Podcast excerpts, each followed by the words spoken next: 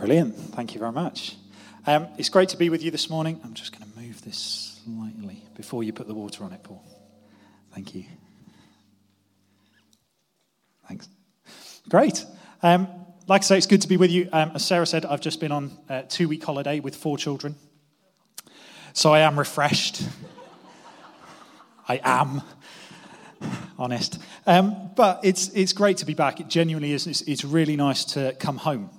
Um, and we came home to our house yesterday, day before yesterday. Feels like longer. Um, but, uh, and we came home this morning to church, which is brilliant, and it's, it's fantastic to be with you. As Sarah said, we're in the middle of, or kind of in the middle of a series, or getting towards the middle of a series, um, of uh, Go for the Lost, Make Disciples. And Michael kicked the series off last week. If you were here, then, then you'll know. If you weren't, like I wasn't, then you can catch up online. And I, I did, and it, I'm really glad that I did. He puts the series into context in such a brilliant way, looking at the Great Commission, which is what this whole thing is kind of based on. The Great Commission is a passage of scripture from um, detailing what Jesus said to his disciples after he was raised from the dead and almost his parting words to them before they went on to do great things themselves and he, he left them. Um, but before the Holy Spirit came. But the Great Commission, which is going to come up on the screen, um, is a scripture that looks at a specific command that Jesus had for the disciples and had, has for us. And it says this it says, Then the 11 disciples, because we obviously lost one, went to Galilee to the mountain where Jesus had told them to go. When they saw him, they worshipped him, but some doubted. Then Jesus came to them and said, All authority in heaven and on earth has been given to me. Therefore, go and make disciples of all nations, baptizing them in the name of the Father and of the Son and of the Holy Spirit, and teaching them to obey everything I have commanded you. And surely I am with you always to the ends of the age, or the very end of the age. So it's both a command and a promise.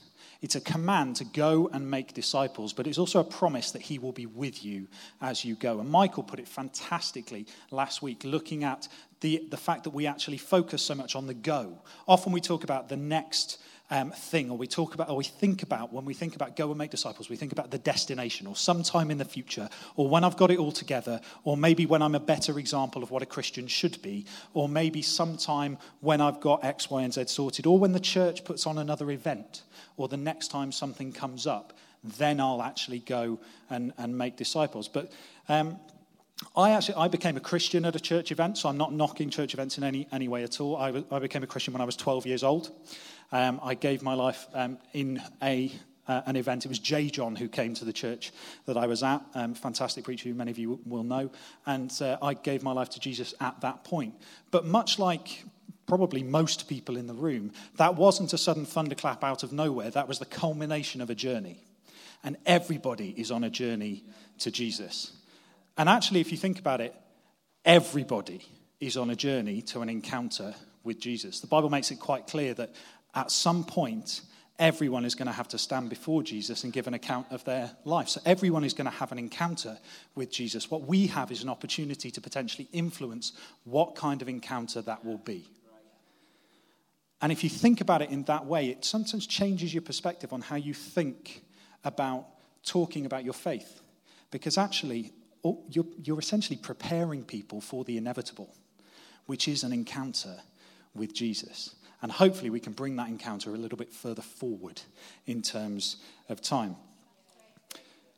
But like I say, my um, choice to follow Jesus was a point in my journey, but it was the culmination of a journey of lots of people speaking to me and, and giving me insights and, and talking to me about Jesus, demonstrating Jesus to me, and getting me to the point where I could actually make a choice that it wasn't just going to be their story, it wasn't just going to be a nice story, it was going to be my story.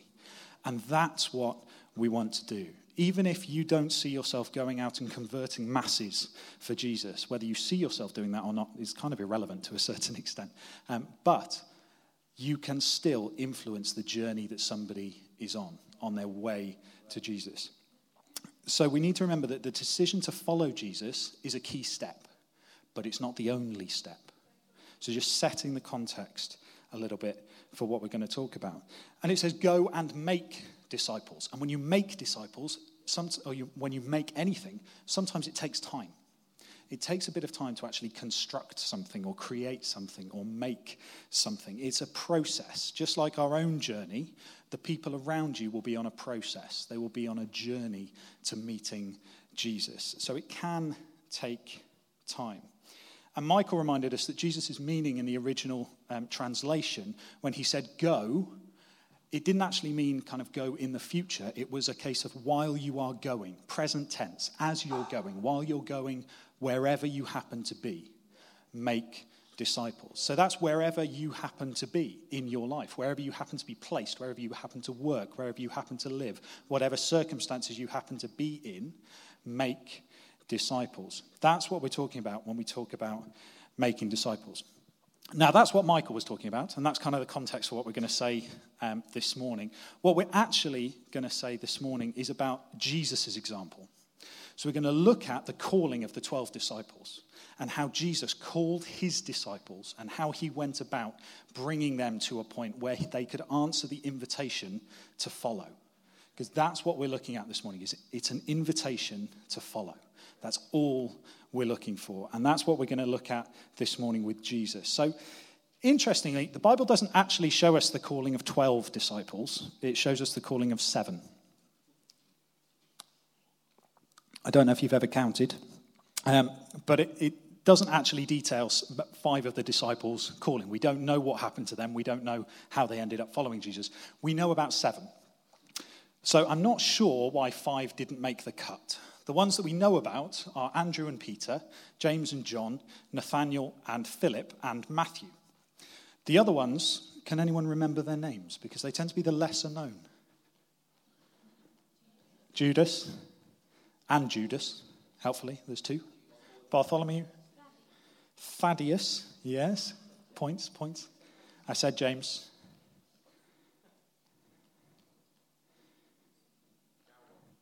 Gary, it's not Gary. Now, I'm doubting myself as I'm standing here because I didn't actually write it down in my notes. I think it's Bartholomew. Is Bartholomew? Oh, yes. Did I say Bartholomew?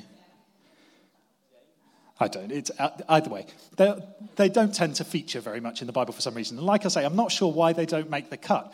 But you can be sure when the Bible includes seven that God has something to teach us about those seven experiences. Because if they're the ones that were included, then there's got to be something key that's going to come out from it. So I've actually divided these seven into three broad categories. I like simplifying things a little bit. My wife says I overcomplicate things, but I believe I like to simplify things. Um, so we go seven down into three. So three categories, and they are the fisherman, the taxman, and the friend. Okay?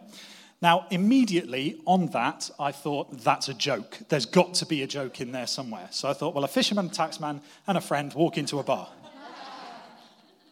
you'd think one of them would have ducked. That's it just that's the only punch. See, that's my response as well. That's the only punchline I could come up with. I spent ages racking my brains trying to come up with a punchline for this joke. The, the closest I got was looking at taxman, fisherman. There's got to be a grocer net joke in there somewhere. Didn't really get it. I should have thought of a joke about fisherman's friend. That would have been mint. Come on. It, gen- it took me three days to think of that. And that's the best. If you can think of a better joke, then please um, keep it to yourself. That'd be fine. Because I think that one's quite good. But we've got these three categories of people. Now we're going to look at these three categories of people, thinking about people that we may encounter in life and how we can communicate the gospel to them, but also thinking about ourselves. Because remember, we're all on that journey. So we're all daily having an invitation to follow Jesus. When we wake up in the morning, we have a choice of whether to follow Jesus or not in the circumstances that we exist in. So we have that choice both to demonstrate the gospel to people and think about them, and we're going to think about the application to ourselves as well. So, first group of people are the fishermen. Now, we actually come across these people several times in the Bible, and there's a few different accounts of how Jesus calls them. So, the first one is from the Gospel of Matthew, Matthew 4 18 to 22 says this It says, As Jesus was walking beside the Sea of Galilee, he saw two brothers, Simon called Peter and his brother Andrew. They were casting a net into the lake, for they were fishermen. Come, follow me, Jesus said, and I will send you out to fish for people. At once they left their nets and followed him. Going on from there, he saw two other brothers, James, son of Zebedee, and his brother John. They were in a boat with their father Zebedee preparing their nets. Jesus called them, and immediately they left the boat and their father and followed him. So that's the account in the Gospel of Matthew. Now, at this point, we should go, I'm sorry, what? They just dropped everything and followed a random bloke who walked up on the beach and said, Come and follow me. Who does that? And genuinely, who does that? I mean, seriously, we, we all have responsibilities. I have responsibilities. I've got kids. I've got, you know, a mortgage. I've got all sorts of different things. I can't just drop everything and, and follow some person, especially somebody that I've never met before. So you kind of think, well, there's got to be a bit more to that. Sometimes you think, well, maybe that's just a little bit simplistic. And you think, is it okay to call the Bible simplistic? Well, I've ahed about, about this because we know that Scripture is God breathed and everything that, that um, all the power that God has through the scripture, and that there is so much richness to get out of the text. But we also recognize the limitations of the amount of words you can fit into a book and the chapter and all of that sort of thing. So sometimes we've got to look elsewhere to get a full story, which is why I believe the Bible's given us four gospels. So the four gospels are giving us different accounts of the same story. Now, this features in three of them. We're going to look at Luke so, Gospel of Luke, chapter 5, 1 to 11 says, One day, as Jesus was standing, not walking, standing by the lake of Gennesaret, which is the Sea of Galilee, the people were crowding around him and listening to the word of God. He saw at the water's edge two boats left there by the fishermen who were washing their nets. He got into one of the boats, the one belonging to Simon, and asked him to put out a little from the shore. Then he sat down and taught the people from the boat. When he had finished speaking, he said to Simon, Put out into deep water and let down the nets for a catch. Simon answered, Master, we've worked hard all night and haven't caught anything. But because you say so, I'll let down the nets. When they'd done so, they caught such a large number of fish that their nets began to break. So they signaled their partners in the other boat to come and help them. The other partners are James and John, right? And they came and filled both boats so full that they began to sink. When Simon Peter saw this, he fell at Jesus' knees and said, Go away from me, Lord, I am a sinful man. For he and all his companions were astonished at the catch of fish they had taken. And so were James and John, the sons of Zebedee, Simon's partners. Then Jesus said to Simon, Don't be afraid. From now on, you will fish for people. So they pulled their boats up on the shore, left everything, and followed him.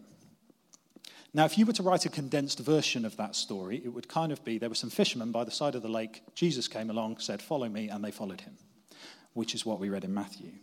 This gives us a little bit more context and a little bit more information. There is a backstory, which is that before they left everything, before they followed Jesus, there was an encounter with Jesus.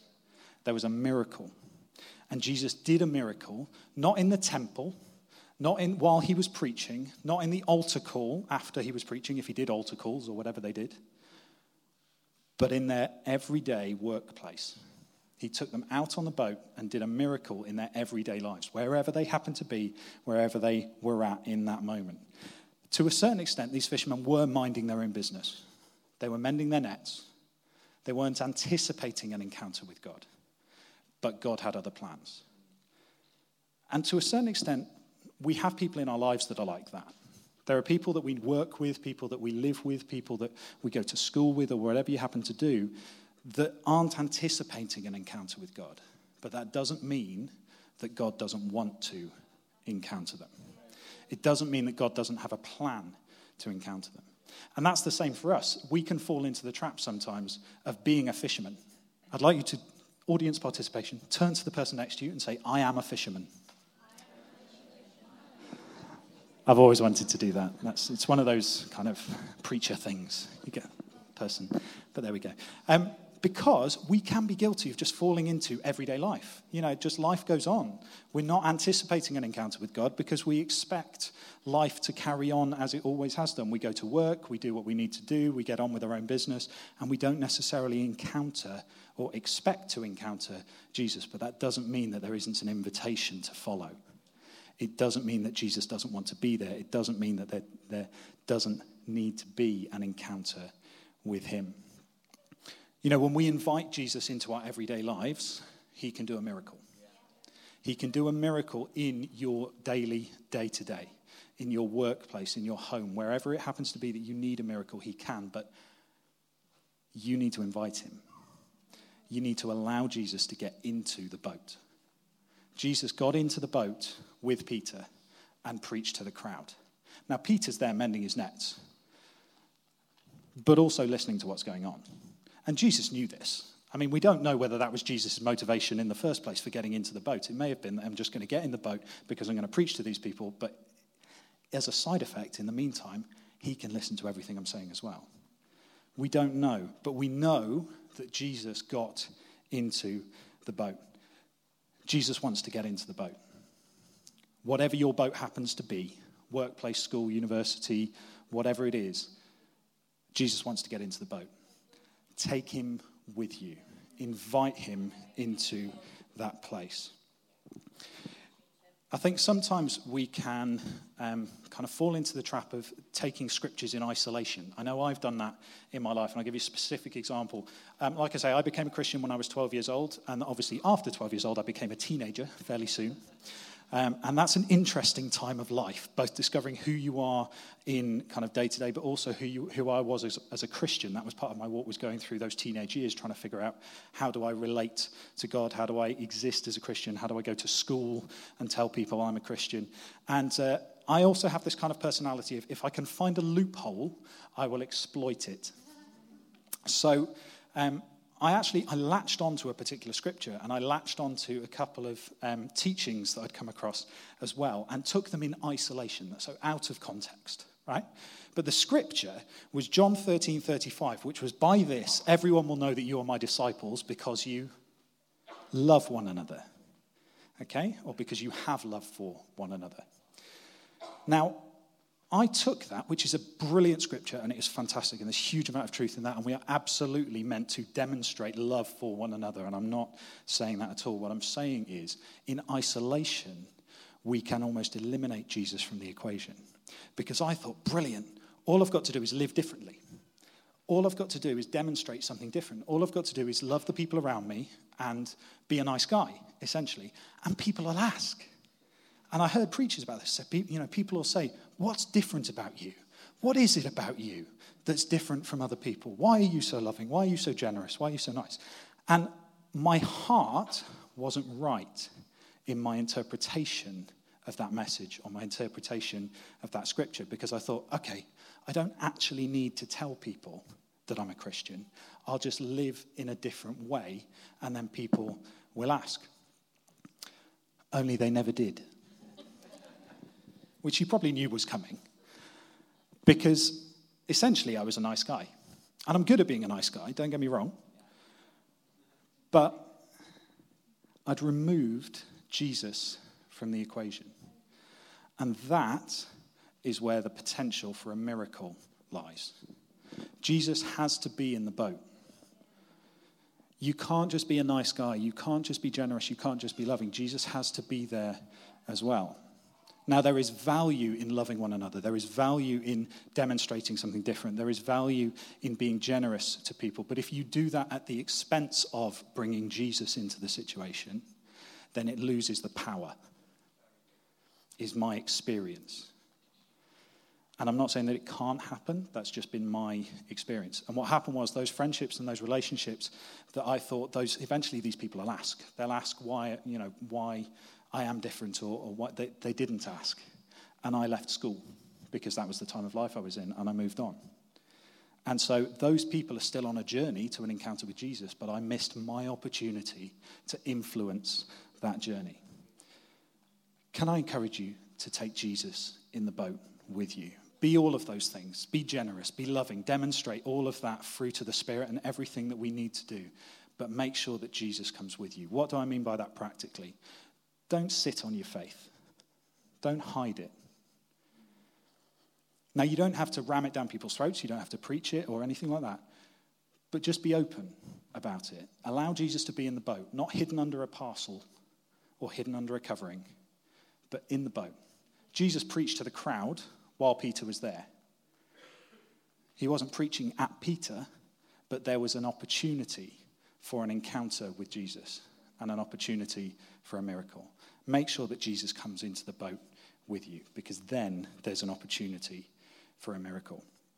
And that's important for those who don't know Jesus that you encounter day to day, the fishermen, but it's also important for you as a fisherman. In your day to day, don't leave Jesus at home. Bring him with you. You know, pray about your workplace, pray about your colleagues, pray about the people that you're going to walk, bump into. Bring Jesus with you. Jesus wants to take us further. There's an invitation to follow. So, the Great Commission is all authority and heaven and on earth have been given to me. This is Jesus speaking. All authority in heaven and on earth has been given to me. Therefore, go. Without the authority of Jesus, the go has no purpose. It's the therefore. Because of his authority over your life, because you've come under his covering, because you've allowed him into the boat, you can go and make disciples. Otherwise, you may just go. So it has to start with Jesus. So that's the first group, fishermen. Okay, second group, taxman. We like the taxman. Taxman um, is Matthew. Now, Matthew tells his own story. And he does something that you would see, you would almost interpret as quite vain in the Bible, in that he talks about himself in the third person, which I think is the coolest thing that you should do if you're ever writing a book. Talk about yourself in the third person. But Matthew 9, 9 to 13 says this As Jesus went on from there, he saw a man named Matthew sitting at the tax collector's booth. Follow me, he told him. And Matthew got up and followed him. Sounds familiar? While Jesus was having dinner at Matthew's house, many tax collectors and sinners came and ate with him and his disciples. When the Pharisees saw this, Pharisees were the religious teachers of the day, they asked his disciples, Why does your teacher eat with tax collectors and sinners? And on hearing this, Jesus said, It is not the healthy who need a doctor, but the sick. But go and learn what this means. I desire mercy, not sacrifice, for I've not come to call the righteous, but sinners. So this is a tax collector. Now, notice the religious leaders put tax collectors and sinners in the same bracket. Okay? That gives you an idea of what kind of person they thought that Matthew was as a tax collector. He was the lowest of the low, public enemy number one. And that's because he was seen as part of the occupying regime of the civilization at the time, which was the Roman Empire.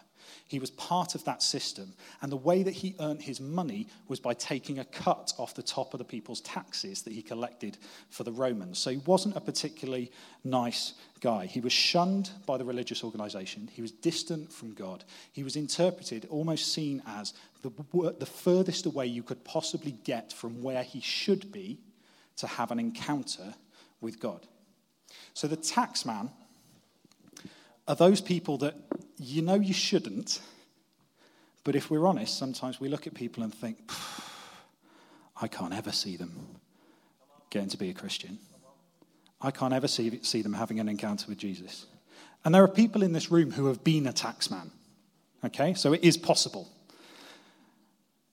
And in your day to day life, you may be a taxman or feel like a taxman on occasion, where you feel like you are the furthest away you could possibly get from God, whether it's because of something you've done, whether it's because of something you've said, whether it's because of the situation you found yourself in, you've just drifted over years and just found yourself in the opposite place than you thought you would be. Sometimes in life, we find ourselves as the furthest away we could possibly get to where we think we should be to encounter God.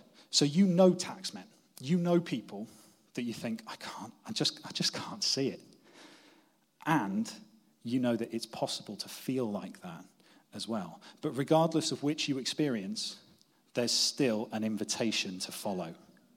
Jesus comes and says, Follow me.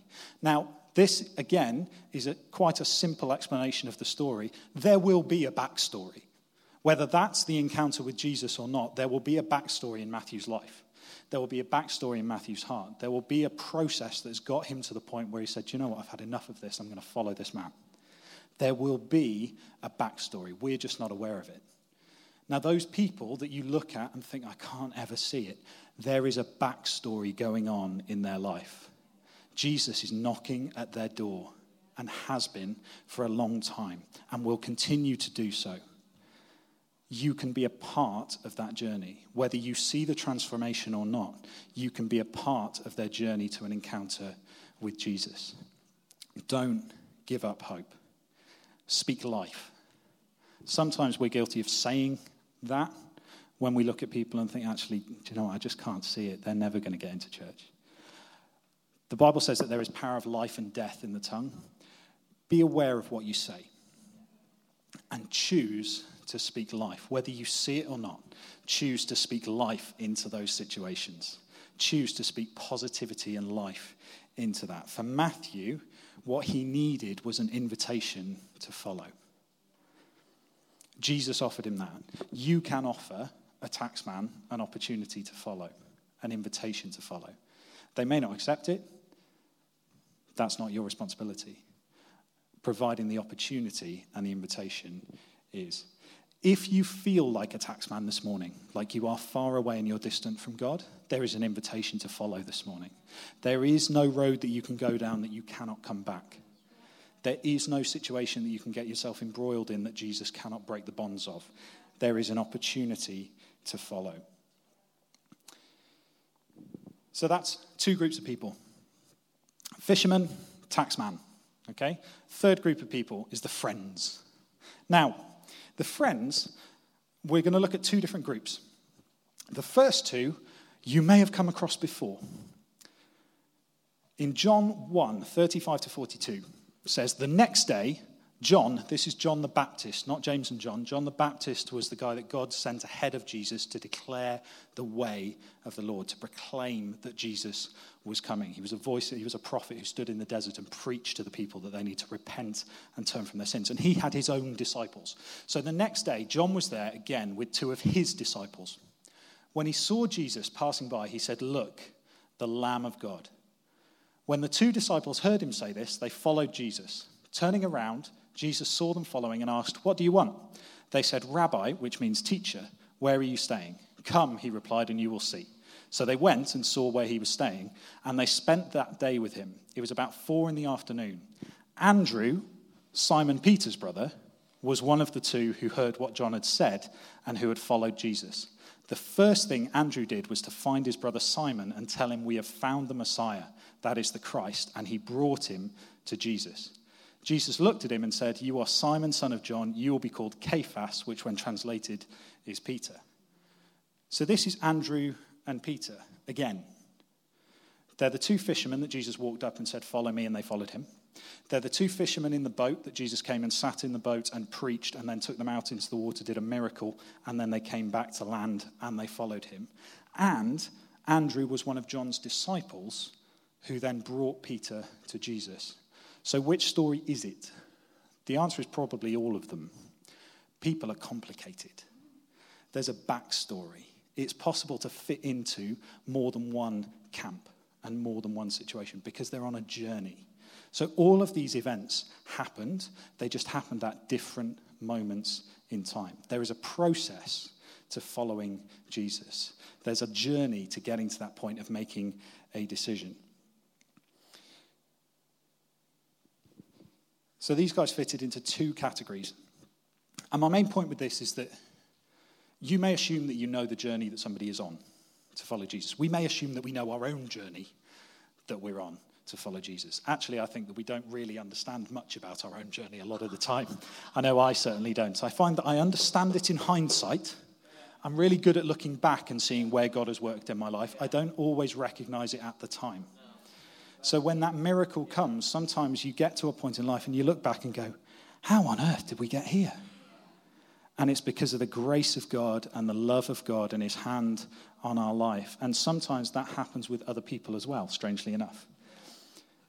So when we look at other people and we think, know, I, I, we think we can see where they are with God, actually, we have no idea. Often, I'm not sure that we have any idea where we are with God as a, as a general rule. Um, but when you look at other people, remember they're on a journey, they're complicated. Okay? Um, so don't judge people, but allow yourself to bring Jesus into the boat. Allow yourself to give them the opportunity and the invitation to follow. So we also see it in another pair of guys straight after this, though, in the next few verses. John 1 43 to 51 says, The next day Jesus decided to leave for Galilee. Finding Philip, he said to him, Follow me. Now, we don't know whether he was looking for Philip or whether he just stumbled across him in the street, whether he knew Philip before, we don't know. But he found Philip and said, Follow me. Philip, like Andrew and Peter, was from the town of Bethsaida. Philip found Nathanael, which is a great name, by the way. One of my children is called Nathaniel, for those who don't know. It's, it's a brilliant name. Um, and said, We have found the one Moses wrote about in the law and about whom the prophets also wrote Jesus of Nazareth, the son of Joseph. Nazareth? Can anything good come from there? Nathanael asked. Come and see, said Philip. When Jesus saw Nathanael approaching, he said of him, Here truly is an Israelite in whom there is no deceit. How do you know me? Nathanael asked. Jesus answered, I saw you while you were still under the fig tree before Philip called you. Then Nathanael declared, Rabbi, you are the Son of God, you are the King of Israel. Jesus said, You believe because I told you I saw you under the fig tree. You will see greater things than that. He then added, Very truly I tell you, you will see heaven open and the angels of God ascending and descending on the Son of Man. Philip and Nathanael were in a different situation. Philip and Nathanael had a desire to see the Messiah. They had a desire to see the coming of God's chosen one. They didn't know it was Jesus until that point, but then when they discovered it, they went and told one another. Nathaniel, we don't know as having been in a difficult situation or having been in a controversial situation or being public enemy number one like the taxman. We know that he was desiring to see God move. This, I believe, is about remembering that we're on a journey. This is about people who have already desire to follow Jesus, have already chosen to follow Jesus, but just want more. They want more of God. They want to see a move of God. They want to see God transform their communities. They want to see God change their world. They want to see something new. And Jesus says there is more. That you believe because of your experience, but actually you will see greater things than this. And interestingly, Philip, when, he, when Jesus called him, said, Follow me, thought of Nathaniel, Said, Hold on, I know somebody who would love this, who needs to be in on this, who wants to be in on this next move of God, that this is where God is moving, this is what we're doing. I need to bring them in. I need to get him to come with me.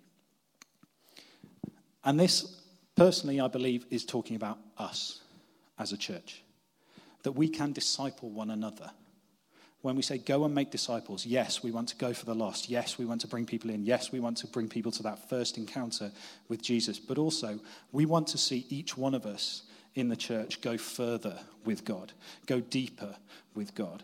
That if there is something that God is saying to you, if there is something that God is speaking to you, that it's okay to go to people and say, Do you know what? You've got to come and get in on this. You've got to come and see where Jesus is taking us. That we have an opportunity to bring an invitation to follow. Whether that's whatever position they happen to be in, whatever position you happen to be in, there is always more. Nathaniel was interested, he was open, but he was invited. Somebody invited him to come. Wherever you are on your journey with Jesus, there's an invitation to follow. So you may be a fisherman, you may be a taxman, you may be a friend. You may know some fishermen, you may know a taxman, you may know some friends, but there is an invitation to follow deeper. So, three groups of people, all very different. But actually, if we look at their experiences, Jesus' approach to them was the same. He chose them. He chose them regardless of circumstance, regardless of situation, regardless of what was going on. Okay, they were chosen. They were called. There was an opportunity created. They had an invitation to follow. And they were cultured. If you read the Bible, look at the way that Jesus was with his disciples. He shared his life with them, he spent time with them. When he was having difficulty, they knew about it. When he was having a good time, they knew about it and they understood why. He cultured people. They were chosen, they were called, they were cultured, and he commanded them. He commanded them to go and make disciples. All of those things can be true for us. All of those things can be true for the people that you encounter day to day. Go for the lost, make disciples. You can choose to allow people to have an invitation to Jesus. You can choose to influence their journey to get to Jesus. Just bring Jesus into the boat. You can call people, give them that invitation. Wherever they are on their journey, give them that invitation. You can culture people. When you're having a difficult time, be open about it, but be open about the hope that you have as well. Bring Jesus into the boat. Whatever the weather is, bring him in. Allow him to take over that situation. And we are commanded to go and make disciples.